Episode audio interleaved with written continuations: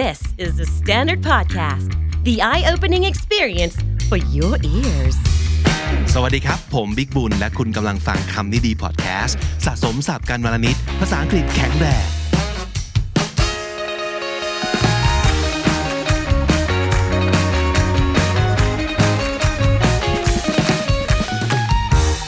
คุณผู้ฟังและคุณผู้ชมครับ วันนี้เราจะมาทดสอบศัพท์ หรูกันขึ้นมานิดนึงนะครับหรูที่ว่านี่ไม่ใช่แบบหรูหรามาเห่าจนกระทั่งแบบโอ้โห ชีวิตนี้จะไปพูดเมื่อไหร่ดีนะครับ แต่ว่าเป็นการยกระดับศัพท์โดยทั่ว ๆ ไปศัพท์เบเบบ้านๆที่เราใช้ ซึ่งก็ไม่มีอะไรผิด เพียงแต่ว่าเราอยากจะเพิ่มความซับซ้อนความน่าสนใจของภาษาหรือว่าเป็นการเพิ่มตัวเลือกครับ เพราะว่าบางครั้งเนี่ยการพูดโดยใช้คำเดิมๆตลอดเวลาเนี่ยมันก็จะดูไม่น่าสนใจไม่น่าตื่นเต้น เราเองก็เบื่อเหมือนกันคนฟังก็อาจจะเบื่อด้วย เพราะฉะนั้นมาดูฮะว่าคคำศัพท์ที่เราใช้กันอยู่เป็นประจำเนี่ยมีคำไหนที่ใช้ทดแทนลงไปได้ แล้วสามารถจะยกระดับความสามารถของเราแบบเหมือนเก่งขึ้นนิดนึงนะครับอะก็เป็นหนึ่งวิธีในการเรียนรู้ภาษาอังกฤษแบบที่จะเอาไปใช้ได้จริงนะครับ เพราะฉะนั้นวันนี้มาดูกันเป็นการคล้ายๆแบบทดสอบกันไปเอ่อเล่นๆด้วยกันละกันนะครับ ไม่เก็บคะแนนกันซีเรียสขนาดนั้นนะครับ อาจจะเป็นการไทยศัพท์ที่มีจำนวนข้อน้อยหน่อย แต่ว่าเพิ่มความเข้มข้นเข้ามาหน่อย วันนี้แค่ 20 ข้อเท่านั้นนะครับ พร้อมแล้วก็ไปกันได้เลยนะฮะอะประโยคของเราอะวันนี้สมมุติอยากจะบอกว่า there were no reports of serious injuries after the earthquake there were no reports of serious injuries after the earthquake ไม่มีรายงานการบาดเจ็บที่ หนักหนาขนาดนั้น หรือว่ารุนแรงขนาดนั้นหลังจากเกิดเหตุการณ์แผ่นดินไหว earthquake ก็คือแผ่นดินไหวนั่นเองนะครับ ถ้าเกิดเราจะอยากใช้คำอื่น แทนคาว่า serious ในที่นี้นะครับแทนที่จะบอกว่า serious injuries การบาดเจ็บที่หนักหนาสาหัส นึกออกไหมครับว่าเราจะพูดโดยใช้คำไหนได้อีกนอกจาก serious ถ้าตอบได้ทันทีผมให้ 3 คะแนนเลย แต่ถ้าเกิดยังนึกไม่ออกมาดู choice กันนะครับ ข้อ A regretful และข้อ B severe เนึกออกไหมครับ regretful หรือ severe ใช้คำไหนแทนคำว่า serious ได้ ใครตอบข้อ B รับไปเลยหนึ่งคะแนนนะครับ There were no reports of severe injuries after the earthquake severe injuries คืออาการบาดเจ็บแบบสาหัสนั่นเองคาว่า regretful แปลว่า น่าเสียใจนะครับ ไม่เกี่ยวข้องกับความบาดเจ็บ หรือว่าอาการบาดเจ็บ แต่ severe มันแปลว่า causing very great pain or difficulty or worry or damage ก็คือ very serious นั่นเองนะครับ เพราะฉะนั้นใช้คาว่า severe แทนอะไรก็ตามที่มัน serious มาก ๆ หนักหนาสาหัสมาก ๆ ได้เลย มาดูข้อที่ 2คำที่2นะครับ สมมุติเราอยากจะบอกว่า that combination of tiredness and alcohol can be deadly เวลาเหนื่อยมากๆเนี่ยแล้วไปดื่มเหล้าดื่มแอลกอฮอล์เยอะๆเนี่ยมันถึงตายได้เลยนะอ่าคาว่า deadly แปลว่าถึงตาย รุนแรงถึงตายถึงแก่ชีวิตนะครับ ถ้าเกิดเราจะไม่อยากใช้คาว่า deadly มีคำไหนไหมที่มันจะดูน่าสนใจมากขึ้น เออ นึกออกไหมครับ ถ้าเกิดนึกออกทันทีรับไปเลย 3 คะแนน ถ้าเกิดอย่างนึงไม่ออก มาดูตัวเลือกกันช้อยที่ 1 lethal lethal และช้อยที่ 2 cowardly cowardly ถ้าเกิดอยู่บน YouTube จะเห็นรูปคำด้วยนะครับ แต่ถ้าสมมติเกิดฟังแต่พอดแคสต์อย่างเดียว ผมว่าก็เป็นการท้าทายความสามารถในเชิงคำศัพท์อีกอย่างหนึ่งคือ ไม่เห็นรูปคำแต่ว่าฟังแค่เสียงนะครับแล้วแต่ว่าอยากจะท้าทายอย่างไรนะฮะอยากได้ตัวเลือกอีกนิดนึงอยากได้ตัวช่วยอีกนิดนึงก็ไปที่ YouTube ได้เลยนะครับอะกลับมาที่คำตอบครับ that combination of tiredness and alcohol can be deadly or can be lethal lethal อันนี้คืออันตรายถึงแก่ชีวิต หรือว่าทำให้ตายได้ แปลว่า able to cause or causing death or extremely dangerous นะครับ extremely dangerous แล้วก็อาจจะถึงแก่ชีวิตนั่นเองคือ lethal L E T H A L ส่วนคำว่า cowardly C O W A R D L Y cowardly แปลว่า ขี้ขลาดครับ มาที่คำที่ 3 ข้อที่ 3 นะครับ สมมติประโยคนี้ครับ I'm afraid I have no choice but to ask you to leave ฉันไม่มีทางเลือก เธอมาทำตัวอย่างนี้ มาพูดจาแบบนี้ ฉันคงไม่มีทางเลือก นอกจากจะขอให้เธอจากไปซะ I'm afraid I have no choice but to ask you to leave คาว่า choice ในที่นี้ ถ้าเกิดไม่อยากใช้ choice choice มันได้ยินบ่อยเกินไป อยากจะมีอะไรเก๋ๆกว่านี้นิดนึง ใช้คำว่าอะไรแทนได้ครับ ถ้าตอบได้ทันทีให้ 3 คะแนน แต่ถ้ายังนึกไม่ออกมาดูตัวเลือกกันครับ ข้อ A คือ alternative alternative หรือข้อ B คือ alteration alteration หน้าตาคล้ายๆกันแต่ความหมายไม่เหมือนกันนะครับ ถ้าเกิดอยากจะได้ตัวเลือกอื่น แทนคำว่าตัวเลือกในภาษาอังกฤษ ซึ่งก็คือ choice นะครับ เราอาจจะบอกว่า I'm afraid I have no alternative but to ask you to leave alternative แปลว่าทางเลือกอื่นๆนะครับ ส่วนคำว่า alteration แปลว่าการปรับ เปลี่ยนหรือว่าเป็น change เป็น minor change small change slight change นั่นคือ alteration คนละความหมายกันนะครับ ถ้าเกิดอยากได้คำแทนที่ choice หรือ option ใช้ alternative ครับ alternative คำที่ 4 ข้อที่ 4 ถ้าเกิดเราอยากจะบอกว่า any form of cheating won't be accepted any form of cheating won't be accepted ไม่ว่าจะเป็นการขี้โกงในรูปแบบไหนก็รับไม่ได้ทั้งนั้น ถ้าอยากได้คำอื่นนอกจากคำว่า accepted ในที่นี้ใช้คำว่าอะไรดีครับนึกออกไหมครับ ถ้านึกออกทันทีรับไปเลย 3 คะแนน ถ้ายังนึกไม่ออกมาดูตัวเลือกกัน ตัวเลือก A คือ encouraged ตัวเลือก B คือ tolerated ข้อไหนดีครับ สองอันนี้ต่างกันเยอะเลยนะครับ จริง ๆ แล้วเนี่ยถ้าสมมติเกิดเลือกข้อ A คือ won't be encouraged ก็แปลว่า จะไม่ได้รับการสนับสนุนหรือผลักดันนะครับ แต่ถ้าสมมติเกิด tolerated อันนี้ก็คือยอมทนยอมรับได้เป็นคำตอบที่ถูกต้องนะครับ ก็คือถ้าจะบอกว่า any form of cheating won't be accepted เราอาจจะพูดแทนได้ว่า any form of cheating won't be tolerated tolerated ก็คือถ้าสมมติเกิดจะไม่ทน แสดงว่าต้องลงโทษต้องประจาน ต้องโดนทำอะไรสักอย่างหนึ่ง นั่นคือเราจะไม่ tolerated แล้วนะครับคำที่ 5 ข้อที่ 5 ครับ ถ้าเกิดเราอยากจะบอกว่า public trains are the most convenient way of transportation when you're abroad เวลาไปเที่ยวต่างประเทศเนี่ยวิธีการหนึ่งที่สะดวกที่สุดสำหรับการเดินทางไปมาก็คือ การใช้รถไฟสาธารณะนั่นเอง the most convenient way อ่าถ้าเกิดเราอยากไม่อยากจะบอกว่า the most convenient way way มันอาจจะฟังดูแบบ ธรรมดาไปนิดหนึ่งนะครับ เราใช้คำอื่นแทนได้ไหม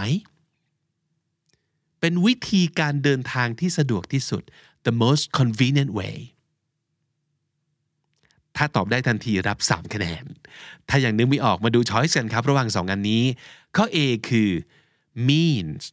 และข้อ B คือ foundation หลายๆ คนตอบได้แล้วนะครับ จริง ๆคำนี้ไม่ได้หรูหรามาเห่าอะไรเลยนะครับ แต่ว่าเป็นความหมายคล้ายๆ หรือว่าความหมายเดียวกันกับ way นั่นเองก็คือ means means คือวิธี คือ method or way of doing something นั่นเองนะครับ เช่น means of communication ก็คือวิธีการต่างๆ ในการสื่อสารกัน ในที่นี้ก็คือเป็น the most convenient means of transportation เป็นวิธีการเดินทางที่สะดวกสบายที่สุด ส่วนคำว่า foundation แปลว่า พื้นฐานหรือว่ารากฐานใช้แทนในประโยคนี้ไม่ได้นะครับ ข้อ 6 ครับ ถ้าสมมุติเกิดเราจะบอกว่า I'm a bit confused was that her husband or her father she was with งงว่ะ คนที่อยู่กับเธอเนี่ยนั่นคือสามีหรือว่าพ่อของเธอกันแน่นะ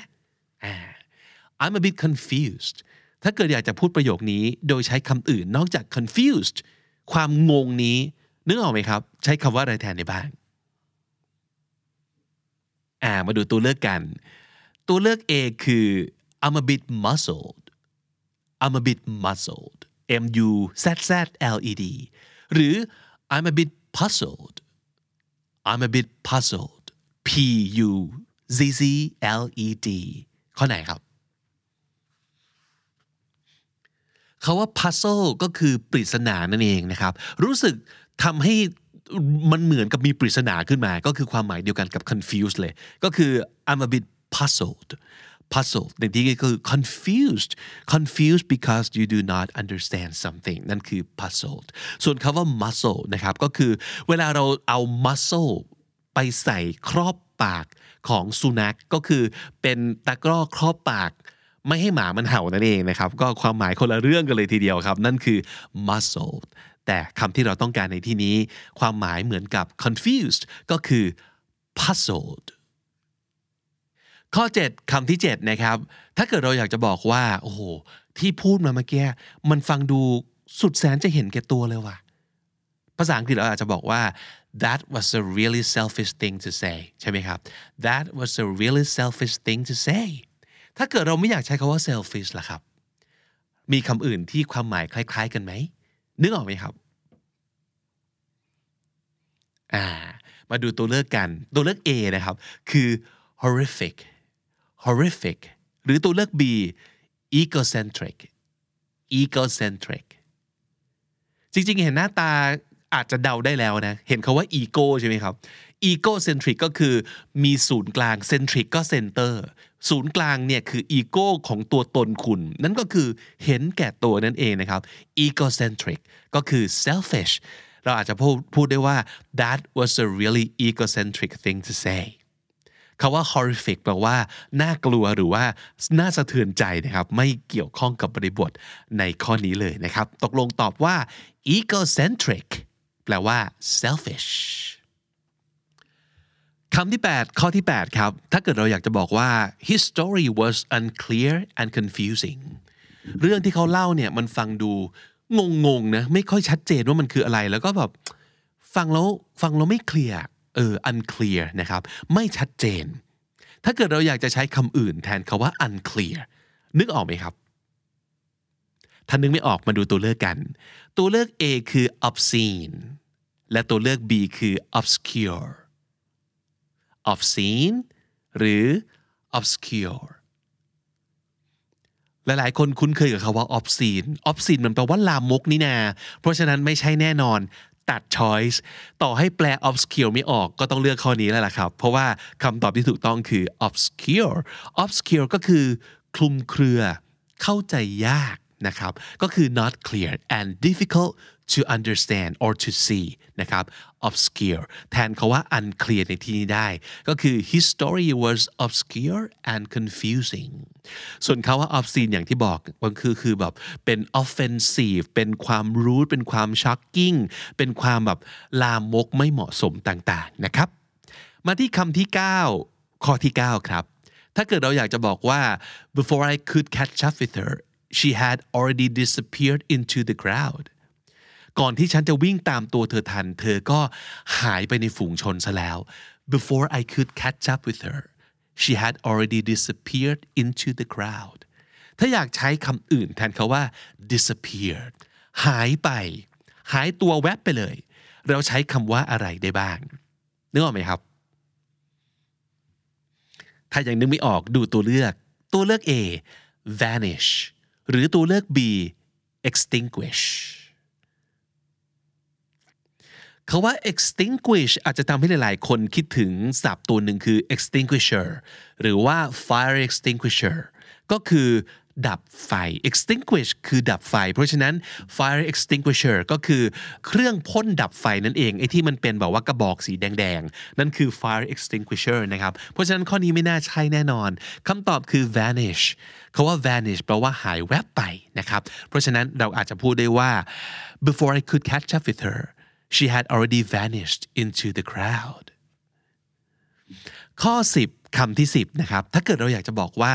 ไอ้วิธีการจ่ายเงินโดยใช้เงินสดเนี่ย อีกหน่อยเนี่ย มันต้องล้าสมัยแล้วแน่ ๆ เลย ไม่มีใครใช้เงินสดอีกแล้วอะใช้แต่แบบโอน สแกน QR code หรือต่างๆ หรือว่าดิจิตอลวอลเล็ตต่าง ๆ นะครับ ประโยคนี้เราอาจจะพูดเป็นภาษาอังกฤษได้ว่า cash payment will soon be outdated outdated ก็คือมันล้าสมัย แต่ถ้าเกิดอยากได้คำอื่น ที่มีความหมายคล้าย ๆ กัน แต่ว่าเป็นอีกคำหนึ่งของล้าสมัยของ outdated มันน่าจะเป็นคำว่าอะไรครับ นึกออกไหมครับอะถ้านึกไม่ออกดูตัวเลือกกัน choice A บอกว่า obstacle obstacle และ choice B คือ obsolete obsolete คาว่า obstacle แปลว่า อุปสรรค ขวากหนาม อะไรก็ตามที่ขัดขวาง ไม่ให้เราประสบความสำเร็จนั่นคือ obstacles นะครับ ซึ่งไม่น่าจะใช่คำตอบที่ถูกต้องจึงเป็น obsolete obsolete คำนี้แปลว่าล้าสมัยหมดยุคหรือว่าเลิกใช้ไปแล้ว not in use anymore นะครับ ดังนั้นเราก็อาจจะพูดได้ว่า cash payment will soon be obsolete การจ่ายเงินด้วยเงินสดอีกหน่อยต้องล้าสมัยแล้วแน่ ๆ เลย เป็นยังไงครับ 10 ข้อที่ผ่านไป ใครได้ไปกี่คะแนนกันบ้าง มีโอกาสให้แก้ตัวเพราะว่าเรายังมาแค่ครึ่งทางครับ ข้อ 11 คือ ถ้าเกิดเราอยากจะบอกว่า อืมไอเวลาที่คุณให้หรือว่าอาจารย์ให้ผมในการที่จะทำสิ่งสิ่งนี้ให้จบเนี่ย มันไม่เพียงพอนะครับ โอ้โห ดูการบ้านดูงานซะก่อน ให้เวลามาแค่ 3 วันจะทำทันได้ยังไง เพราะฉะนั้นเราอาจจะบอกว่า the time you gave us to finish the project is just not enough ใช่ไหมฮะคำว่า not enough ก็คือไม่พอ แต่ถ้าเกิดเราอยากจะใช้คำอื่นที่นอกเหนือจากคำว่า not enough นึกออกไหมครับว่าใช้คำไหนได้บ้าง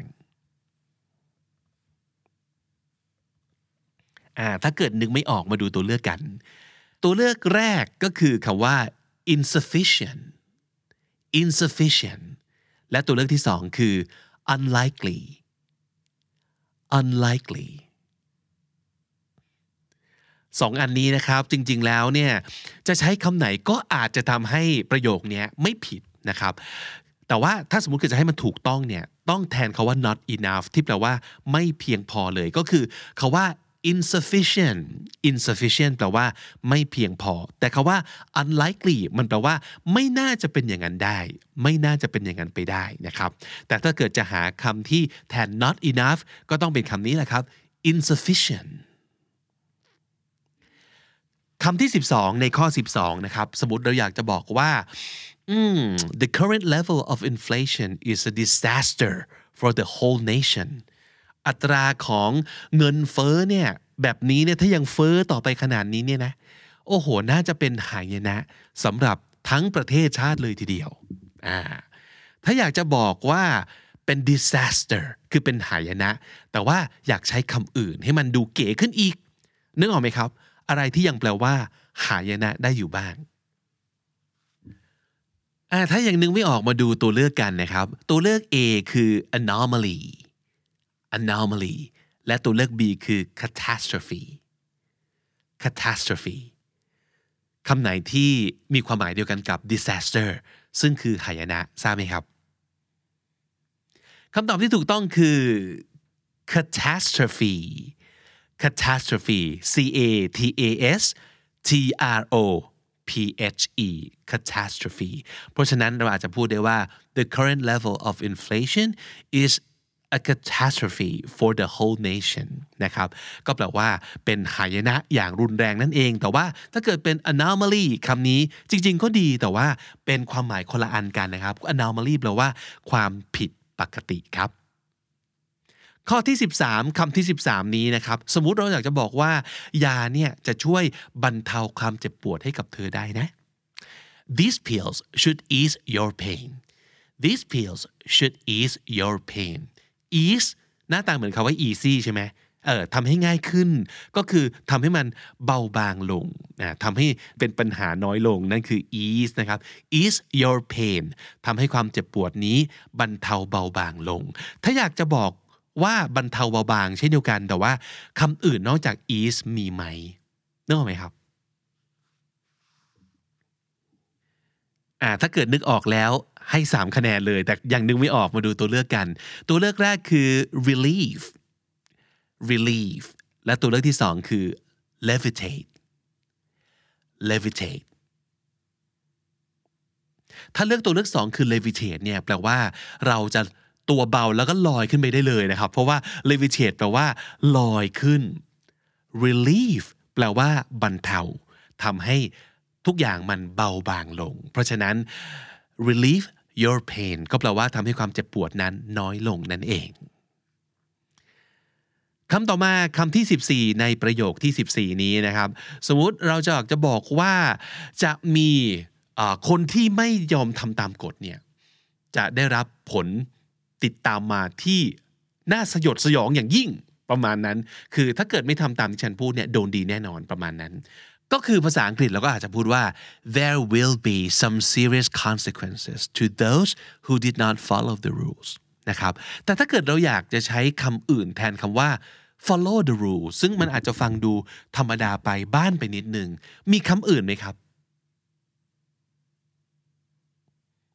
อ่านนึกออกไหม ถ้านึกไม่ออกมาดูตัวเลือกกันนะครับ ตัวเลือกแรกคือ consent consent และตัวเลือกที่สองคือ obey obey คำที่ถูกต้องคือ obey เชื่อฟังกฎ obey the rules แปลว่า follow the rules นั่นเอง consent แปลว่า ยินยอมนะครับ ให้ความสมัครใจยินยอม อนุญาตให้เอาไปใช้ได้ อะไรอย่างนี้เป็นต้นนะครับ เช่นสมมุติว่าเราไปถ่ายรายการตามท้องถนน แล้วก็เอ้ยมีหน้าคนติดมาต้องไปขอ consent เขาต้อง consent ว่ายอมให้มีหน้าเขาไปปรากฏในวิดีโอเราได้ ถ้าเขาไม่ consent เราต้องไปเบลอหน้าเขา อย่างนี้เป็นต้นนั่นคือ consent นะครับ อ่านั่นคือคำที่ 14 ผ่านไป มาที่คำที่ 15 ครับ ถ้าเราอยากจะบอกว่าแหมดนตรีเนี่ย มันช่วยทำให้ฉันผ่อนคลาย music helps me to relax music helps me to relax อยากจะใช้คำอื่นนอกจาก relax เพราะได้ยินบ่อยแล้ว relax มีคำอื่นไหมนึกออกไหมครับ ถ้านึกไม่ออกดูตัวเลือกนี้ครับ ตัวเลือกแรกคือ unwind unwind สะกดว่า U N W I N D Y ในที่นี้เหมือนวินที่แปลว่าลมเลยครับ แต่ว่ามันอ่านไม่เหมือนกันเท่านั้นเอง และคำที่สองคือ unveil unveil สะกดว่า U N V E I L คำตอบข้อไหนถูกต้องครับ ถ้าเลือก unveil เนี่ยแปลว่า เปิดตัวหรือว่าเปิดโปงนะครับก็ไม่น่าจะใช่ในบริบทนี้เนาะเพราะฉะนั้นที่ถูกต้องก็คือ unwind unwind แปลว่า relax นั่นเองนะครับ การ wind อะไรสักอย่างเนี่ยเหมือนกับการไขลานเนาะไหมครับ การไขลานเนี่ยก็ทำให้ทุกอย่างมันแบบมันตึงขึ้นขมวด ตึงขึ้นนั่นเอง ถ้าเกิดเรา unwind ก็คืออะคลายความตึงเครียดตรงนั้น ก็แปลว่า relax นั่นเอง คำที่ 16 ในข้อ 16 ครับ ถ้าเกิดเราอยากจะบอกว่า เขาปฏิเสธที่จะปล่อยมือจากความควบคุมของบริษัทของเขานะครับเขาอาจจะเป็นเจ้าของบริษัทนี่แหละ เคยเป็น CEO แล้วเขาก็จะไม่อยากจะเเสียการควบคุมไป เช่น ต้องไปตั้งคนอื่นให้เป็น CEO แทนอะไรอย่างนี้ แล้วก็อาจจะบอกว่า he refused to give up control of his company ใช่ไหมครับ give up ก็แปลว่า ยอมปล่อย ยอมละทิ้งนั่นเองนะครับ ถ้าเกิดอยากได้คำอื่นนอกจาก give up ล่ะ มีมีตัวเลือกอื่นอีกไหมนึกออกไหมครับ ถ้านึกไม่ออกมาดูตัวเลือกกันแล้วลองเลือกดูนะครับ ตัวเลือก A คือ relinquish และตัวเลือก B คือ relish คาว่า relish เคยจำได้ว่าเคยพูดถึงในรายการมาแล้วแปลว่าเราดื่มด่ำเพลิดเพลินกับอะไรสักอย่างหนึ่งนะครับ relish something ก็คือ enjoy something เพราะฉะนั้นไม่ใช่คำนี้นะครับ ต้องไปใช้คำนี้แทนคือ relinquish relinquish ก็คือยอมสละ ยอมละทิ้ง ยอมปล่อยมือจากอะไรสักอย่าง ก็คือความหมายเดียวกันกับ give up นั่นเอง เพราะฉะนั้นประโยคเดียวกันนี้พูดได้ว่า he refused to relinquish control of his company คำที่ 17 ในข้อ 17 นี้นะครับ สมมติเราอยากจะบอกว่า โอ้โห เราเนี่ยชื่นชมเด็กที่มีความคิดหรือจิตใจที่อยากรู้อยากเห็นอย่างเช่นน้องคนนี้มาก ๆ เลย เราอาจจะพูดภาษาอังกฤษได้ว่า I really admire a child with a curious mind like him a curious mind ก็คือมีความอยากรู้อยากเห็นนั่นเอง ถ้าสมมติเกิดเราอยากใช้คำอื่นแทนคำว่า curious ล่ะครับ นึกออกไหมครับ ถ้านึกไม่ออกดูตัวเลือกเลย ข้อ A คือ elusive elusive และข้อ B คือ inquisitive inquisitive คำตอบที่ถูกต้องก็คือข้อ B ครับ inquisitive อันนี้ก็คืออยากรู้อยากเห็นนะครับ ถามนู่นถามนี่เป็นเจ้าหนูจำไม่คอยค้นคอยคว้า ไม่ยอมปล่อยให้อะไรที่ทำให้คาใจเนี่ยมันปล่อยมันผ่านไป เพราะฉะนั้นอยากรู้อะไรนี่ต้องหาคำตอบให้ได้ นั่นคือ inquisitive นะครับ ซึ่งมันก็อาจจะเป็นคุณสมบัติที่ดี แต่บางครั้งในบางบริบทก็อาจจะถูกใช้ในความหมายของความรำคาญนิดนึงนะครับว่ามัน inquisitive จังวะก็คือแบบ เอ้ย เริ่มถามคำถามเยอะไปหรือเปล่า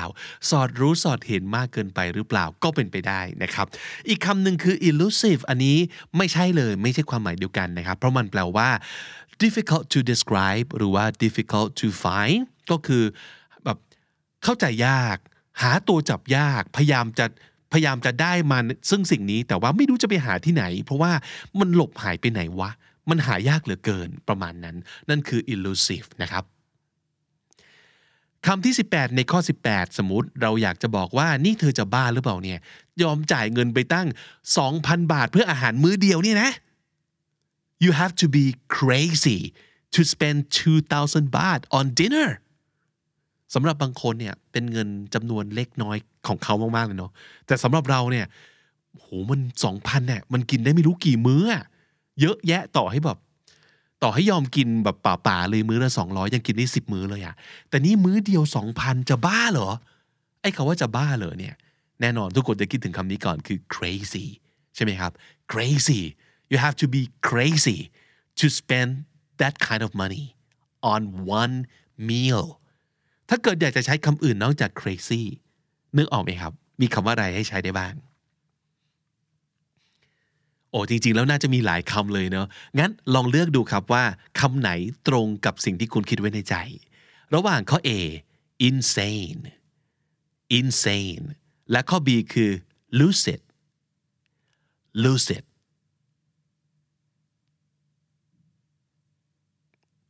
คำว่า lucid เนี่ยแปลว่าเคลียร์ครับ ก็คือมีสติดีทุกอย่างแจ่มกระจ่างชัดเจน ไม่น่าจะใช่เนาะดังนั้นคำตอบก็คือ insane insane อ่า sane หรือว่า sanity ก็คือมีสติสัมปชัญญะสมบูรณ์ไม่เป็นบ้า เพราะฉะนั้น insane ก็คือเป็นบ้า เสียสติ ไร้เหตุผลสิ้นดีนะครับ extremely unreasonable or stupid นะครับ extremely unreasonable or stupid นั่นคือความหมายของ insane เพราะฉะนั้นพูดอย่างนี้ได้เลยว่า you'd have to be insane to spend 2,000 baht on dinner ข้อต่อไปข้อที่ 19 ครับคำที่ 19 นี้ก็เป็นคำที่น่าสนใจนะ ถ้าเกิดเราอยากจะบอกว่า คนที่เป็นนายจ้างเนี่ยภายในสิ้นเดือนนี้ต้องไล่พนักงานที่จ้างมาแบบผิดกฎหมายออกให้หมด เราจะพูดภาษาอังกฤษว่า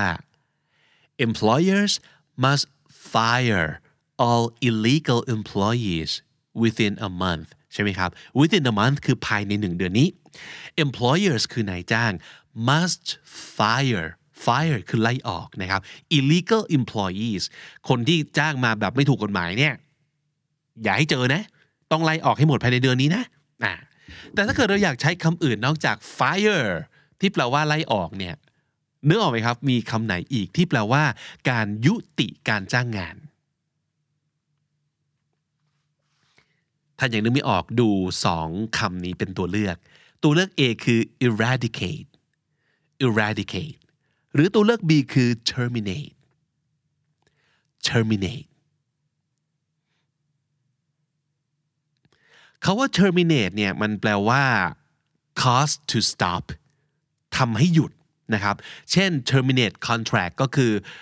จบสัญญาจ้าง หรือว่า the train will terminate at the next stop เขาว่า terminal station ก็คือสถานีปลายทาง หลังจากนี้ไม่มีแล้วก็คือสิ้นสุด หมดระยะแล้วหมดสิ้นสุดแล้วใช่ไหมครับ the train will terminate ก็คือสุดสายที่นี่แล้วนั่นเองเขาว่า terminate จึงแปลว่า to stop employing เลิกจ้าง หยุดยุติการจ้างนะครับ เพราะฉะนั้นในที่นี้ใช้คาว่า terminate แทนคาว่า fire ได้เลย แต่ถ้าสมมุติเกิดเราใช้คาว่า eradicate อันนี้จะเห็นภาพว่าการกำจัดทำลายไม่เหลือซาก เราไม่ได้ไประเบิดทิ้งพนักงานเราขนาดนั้น แค่เลิกจ้างเขาเฉยๆ เพราะฉะนั้น eradicate จะฟังดูโหดร้ายจนเกินไป แต่ถ้าเกิด terminate ก็จะแปลว่าเลิกจ้างได้นะครับ มาถึงคำสุดท้ายและข้อสุดท้าย อันนี้ไม่ยากจนเกินไปหลายๆ คนอาจจะเคยคุ้นเคย ดีไม่ดีเคยใช้ด้วยซ้ำไปนะครับ เช่น ถ้าเกิดเราอยากจะบอกว่า เขาพยายามจะหลบหนีออกไปทางหน้าต่าง ภาษาอังกฤษน่าจะพูดว่า he tried to escape through a window ใช่ไหมครับ เขาพยายามจะหลบหนี คือมุดหน้าต่างหนีออกไปนั่นเอง แต่ถ้าเกิดเราไม่อยากใช้คาว่า try ล่ะครับ มันฟังดูธรรมดาเกินไป try นี่ได้ยินบ่อยมากเลย มีคำอื่นไหมที่แปลว่า try เหมือนกันอะถ้าอย่างนึกไม่ออกมาดูตัวเลือกครับ ตัวเลือกแรกคือ banish banish ตัวเลือกที่สองคือ attempt attempt คำไหนครับคาว่า banish นี่ผมคิดถึงคาว่า ban เลยก็คือ มันแปลว่าเนรเทศครับ banish ก็คือเนรเทศ ขับออกไป โดยเฉพาะออกไปนอกประเทศเลยประมาณนั้น banish นะครับ เพราะฉะนั้นไม่ใช่ ต้องใช้คาว่า attempt เพราะว่า attempt แปลว่าพยายามจะทำอะไรสักอย่างหนึ่ง โดยเฉพาะอย่างยิ่งในสิ่งที่มันยากๆ เราต้อง attempt to do something เพราะฉะนั้นเราก็อาจจะพูดได้ว่า he attempted to escape through a window he attempted to escape through a window วันนี้เอาจริง ๆ น่าจะได้สับไปต่อให้มีแค่ 20 ข้อนะครับ แต่ว่าข้อหนึ่งเนี่ยได้แน่ ๆ แล้ว 3คำเป็นศัพท์ทั่วไปที่เราใช้ เป็นศัพท์ที่ยกระดับขึ้นมานิดหนึ่ง แล้วก็ตัวหลอกหนึ่งตัวนะครับ ดังนั้นแล้วคุณจะได้ศัพท์เพิ่มเติมตั้ง 60 คำ ดังนั้นครับ ถ้าเกิดคุณติดตามคำนี้ดีพอดแคสต์มาตั้งแต่ episode แรก มาถึงวันนี้คุณจะได้สะสมศัพท์ไปแล้วทั้งหมด ร่วม 7,744 คำและสำนวนครับ และนั่นก็คือคำนี้ดีประจำวันนี้นะครับ ฝากติดตามรายการของเราได้ทาง Spotify Apple Podcast หรือทุกที่ที่คุณฟัง podcast ครับ ชอบ content แบบนี้ ชอบการทดสอบความรู้ การทายศัพท์ การเรียนศัพท์จากตัวอย่างและสถานการณ์ต่างๆ แบบนี้นะครับ ฝากกด subscribe ช่อง Candy Studio เอาไว้เลยนะครับ จะได้ไม่พลาดทุกคอนเทนต์ของเรา ถ้าเกิดชอบกดไลค์เป็นกำลังใจ ถ้าเกิดนึกออกว่าจะมีใครที่น่าจะถูกใจคอนเทนต์นี้เช่นเดียวกัน ฝากกดแชร์ไปให้เขาด้วย ถ้าเกิดมีคำถาม หรือว่าอยากจะบ่นนะครับว่าโอ้โหคำนี้มันยากจนเกินไปหรือว่าเฮ้ยคำนี้ดีจังเลย เพราะว่าไม่เคยรู้จักมาก่อนเลย หรือว่าเอ้ยเคยเห็นคำนี้เป็นภาษาอังกฤษ ไม่เคยรู้มาก่อนว่า ภาษาไทย มันแปลว่าอย่างนี้และมันใช้ยังไง แชร์ให้เราฟังหน่อยบอกเราหน่อย เราจะได้รู้ว่าที่เราคิดมาเป็นข้อสอบเหล่านี้นะครับหรือว่าตั้งคำถามตั้งโจทย์มาแบบนี้เนี่ยมันถูกใจคุณมากน้อยแค่ไหน ลองคอมเมนต์เอาไว้ด้วยนะครับผมบิ๊กบุญวันนี้ต้องไปก่อนแล้วครับ อย่าลืมเข้ามาสะสมศัพท์กันทุกวันวันละนิด ภาษาอังกฤษจะได้แข็งแรง สวัสดีครับ The Standard Podcast, eye opening for your ears.